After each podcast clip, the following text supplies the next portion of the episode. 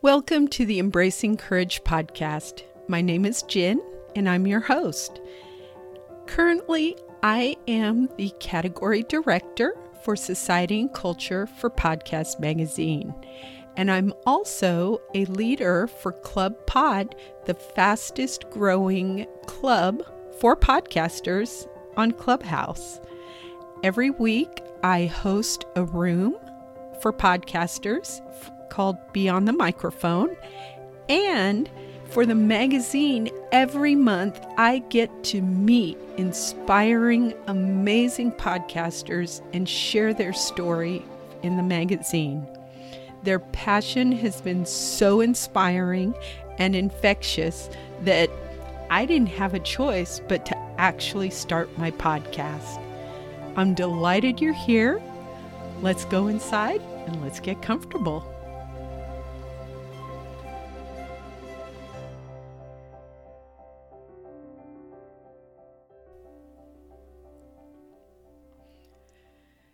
Today, I am going to be talking about a sensitive subject that is happening in the world right now.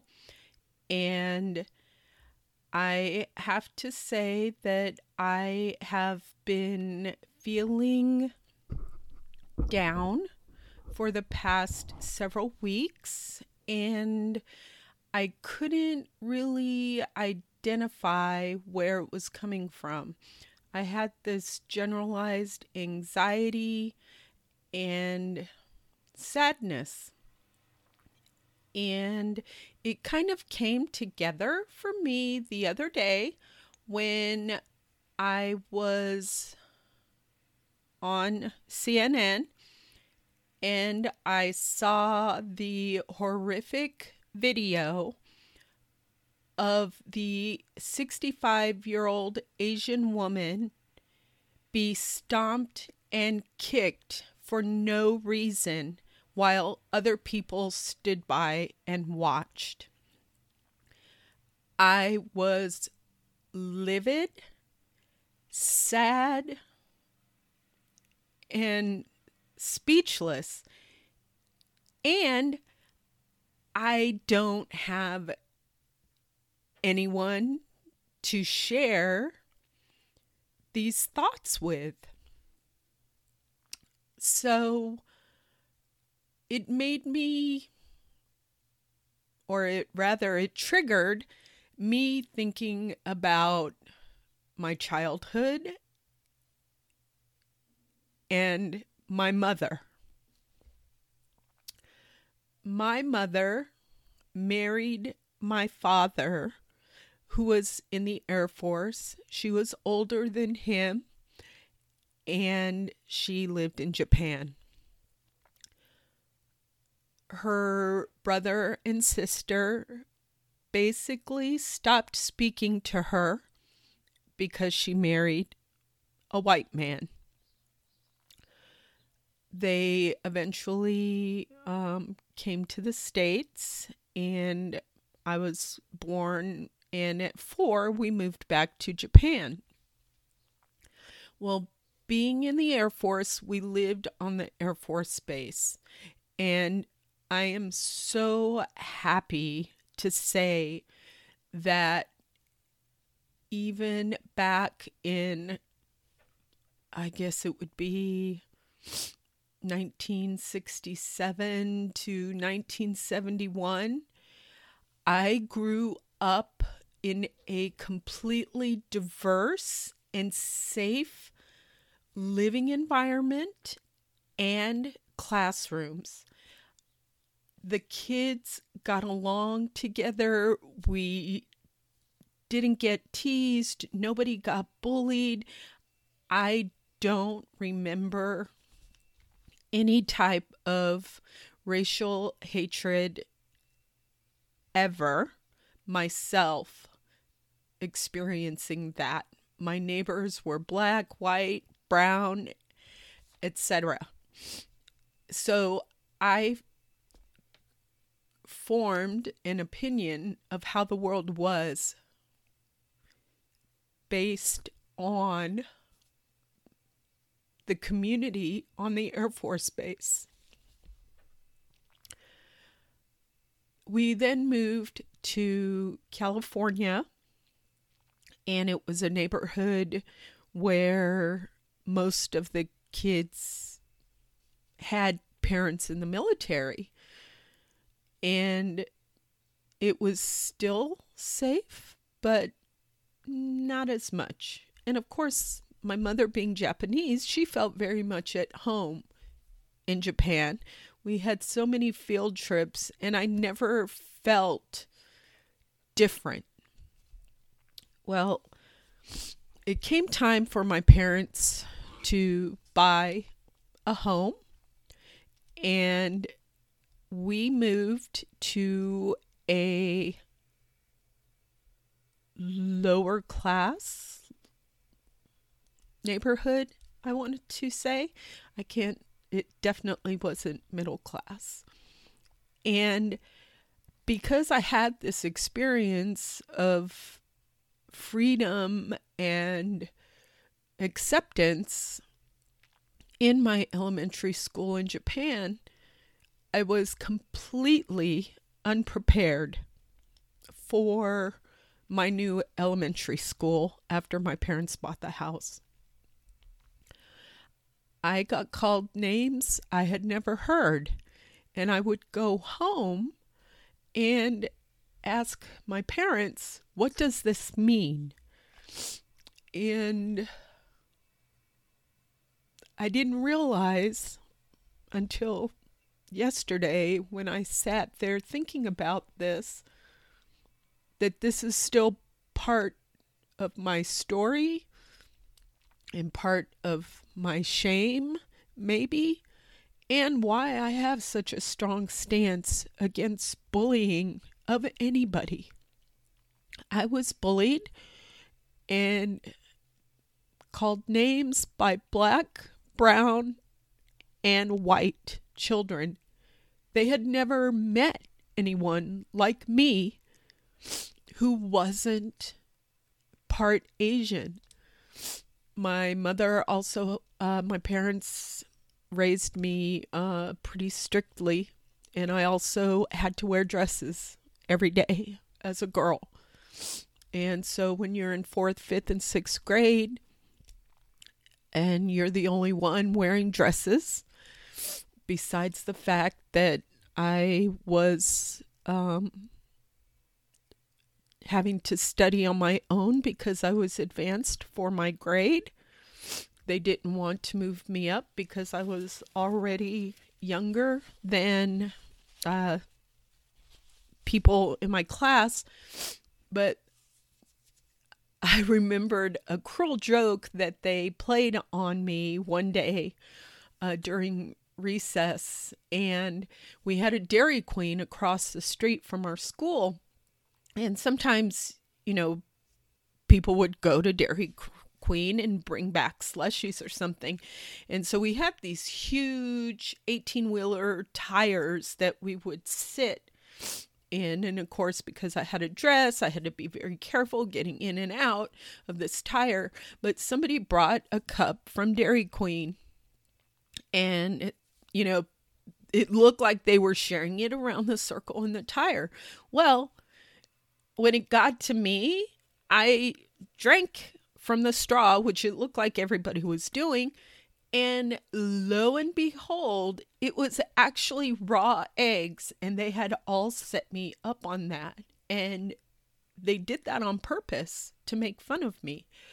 And uh, to this day, I cannot stand raw egg in any way, shape, or form. I cannot see any of it running on my plate or I get a gag reflex. So that is, you know, my experience in my elementary school. And then in junior high, what happened is that my neighborhood, we were bused to a white junior high. And again, I was one of two half Asian students, and I believe there were probably three Vietnamese students and one Korean student. And junior high, it was a little bit better um, because I took on leadership roles, but I still heard under the breath comments, etc., about my ethnicity. And it wasn't until ninth grade that I could begin to wear pants, but that's a whole nother story. My mother, who moved from Japan to the United States, would be very embarrassed to speak English. She also didn't teach me Japanese because of her own shame of her own culture living in the United States. I didn't learn how to cook. It was like sometimes we would go to the store or she would be trying to speak English to somebody and they would put her down or make fun of her accent. And so she did not want to speak English outside of the house, but even in the house, she never wanted to teach me Japanese. Now, because we lived in Japan for four years, I watched children's programming, and still today there are words that I can recognize, but I had to take Japanese in college to feel closer to my own heritage. And I'm going to go on a little rant here, which is probably a little bit of a sidebar, but ethnically, who am I and how do I identify? Because the government only gives me the choice to be Asian Pacific Islander or white. Some businesses or corporations give you the option to say two or more races. But in this day and age, 2021, why don't we have more ethnic and cultural options to claim as our heritage? Am I white? No. Am I Asian?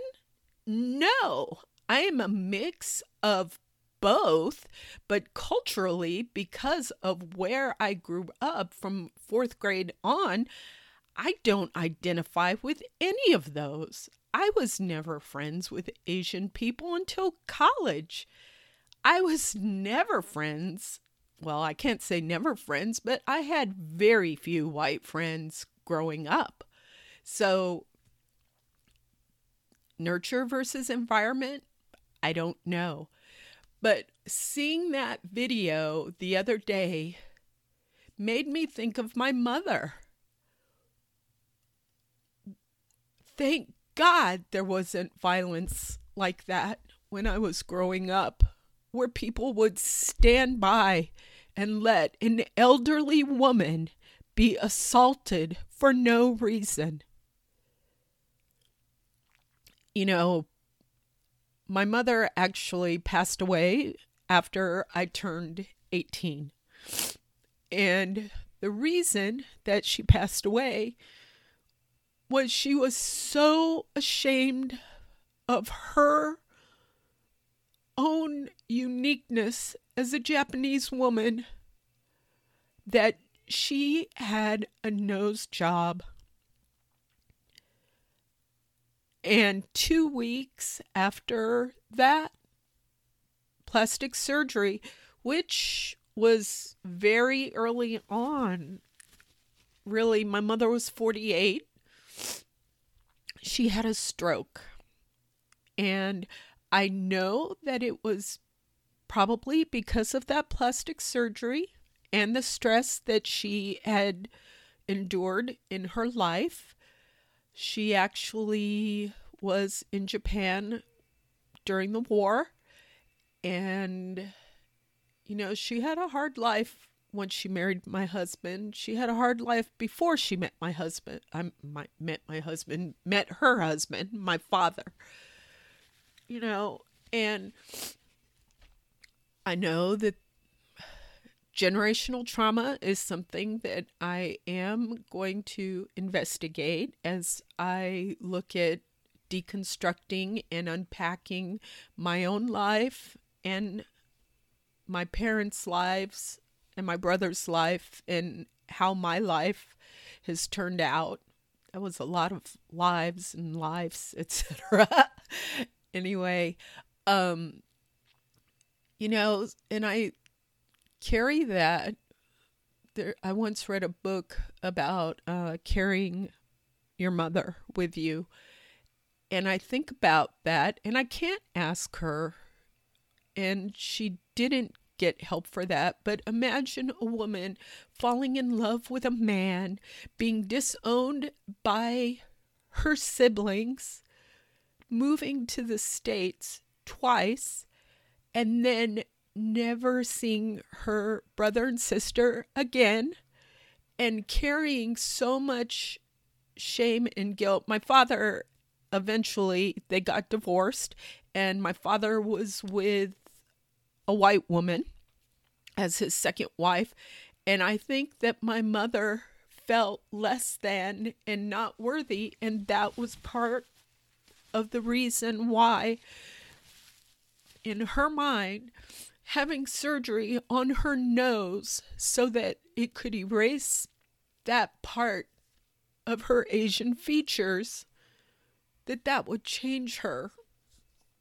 And that's probably why I am very much against um, plastic surgery for people um, erasing ethnic features. Uh, it's everybody's choice to do so, but um, understanding that my mother's own self hatred for her culture, one, it deprived me of half of my culture, but two, you know, nobody should ever feel that they need to change their physical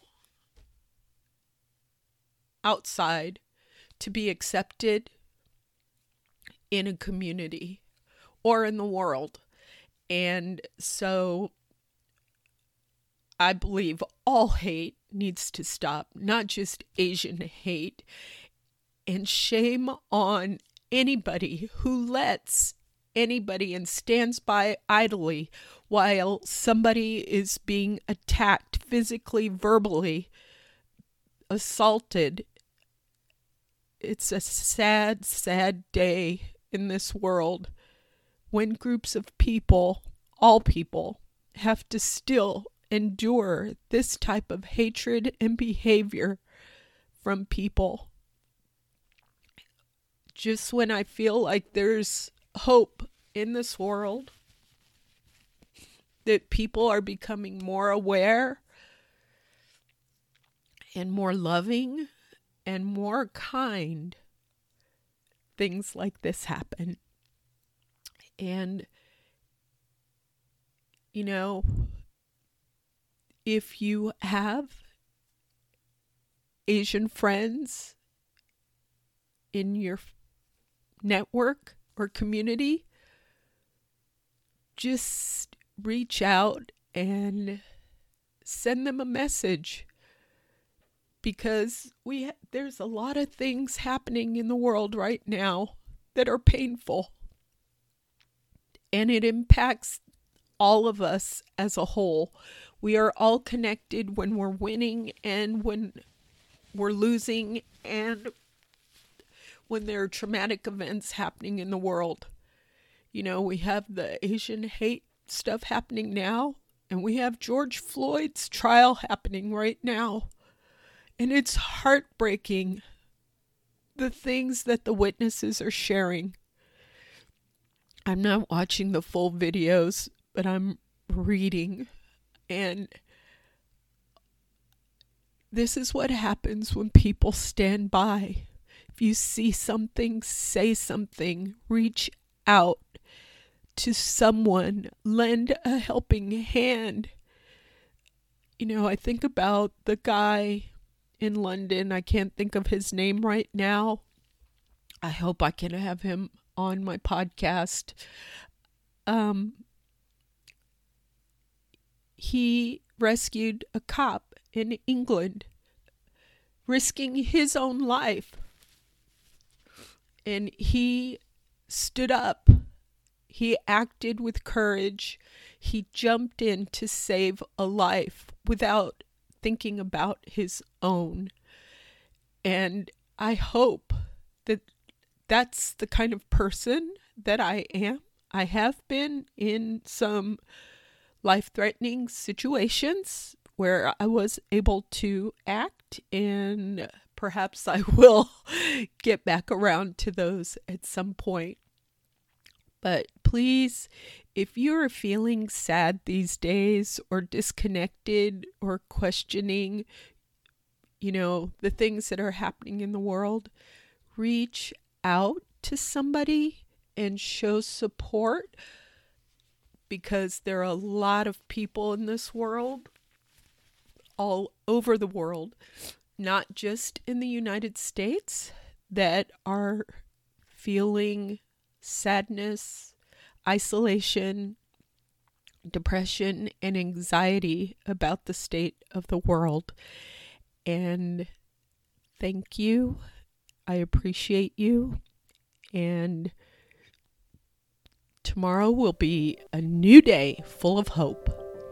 I want to thank you for listening to this episode of Embracing Courage. I'm here to hold space for you and celebrate your wins. We are all on a journey of discovery, and each of us shines uniquely bright. There's always joy, hope, and courage. Until next time, safe travels.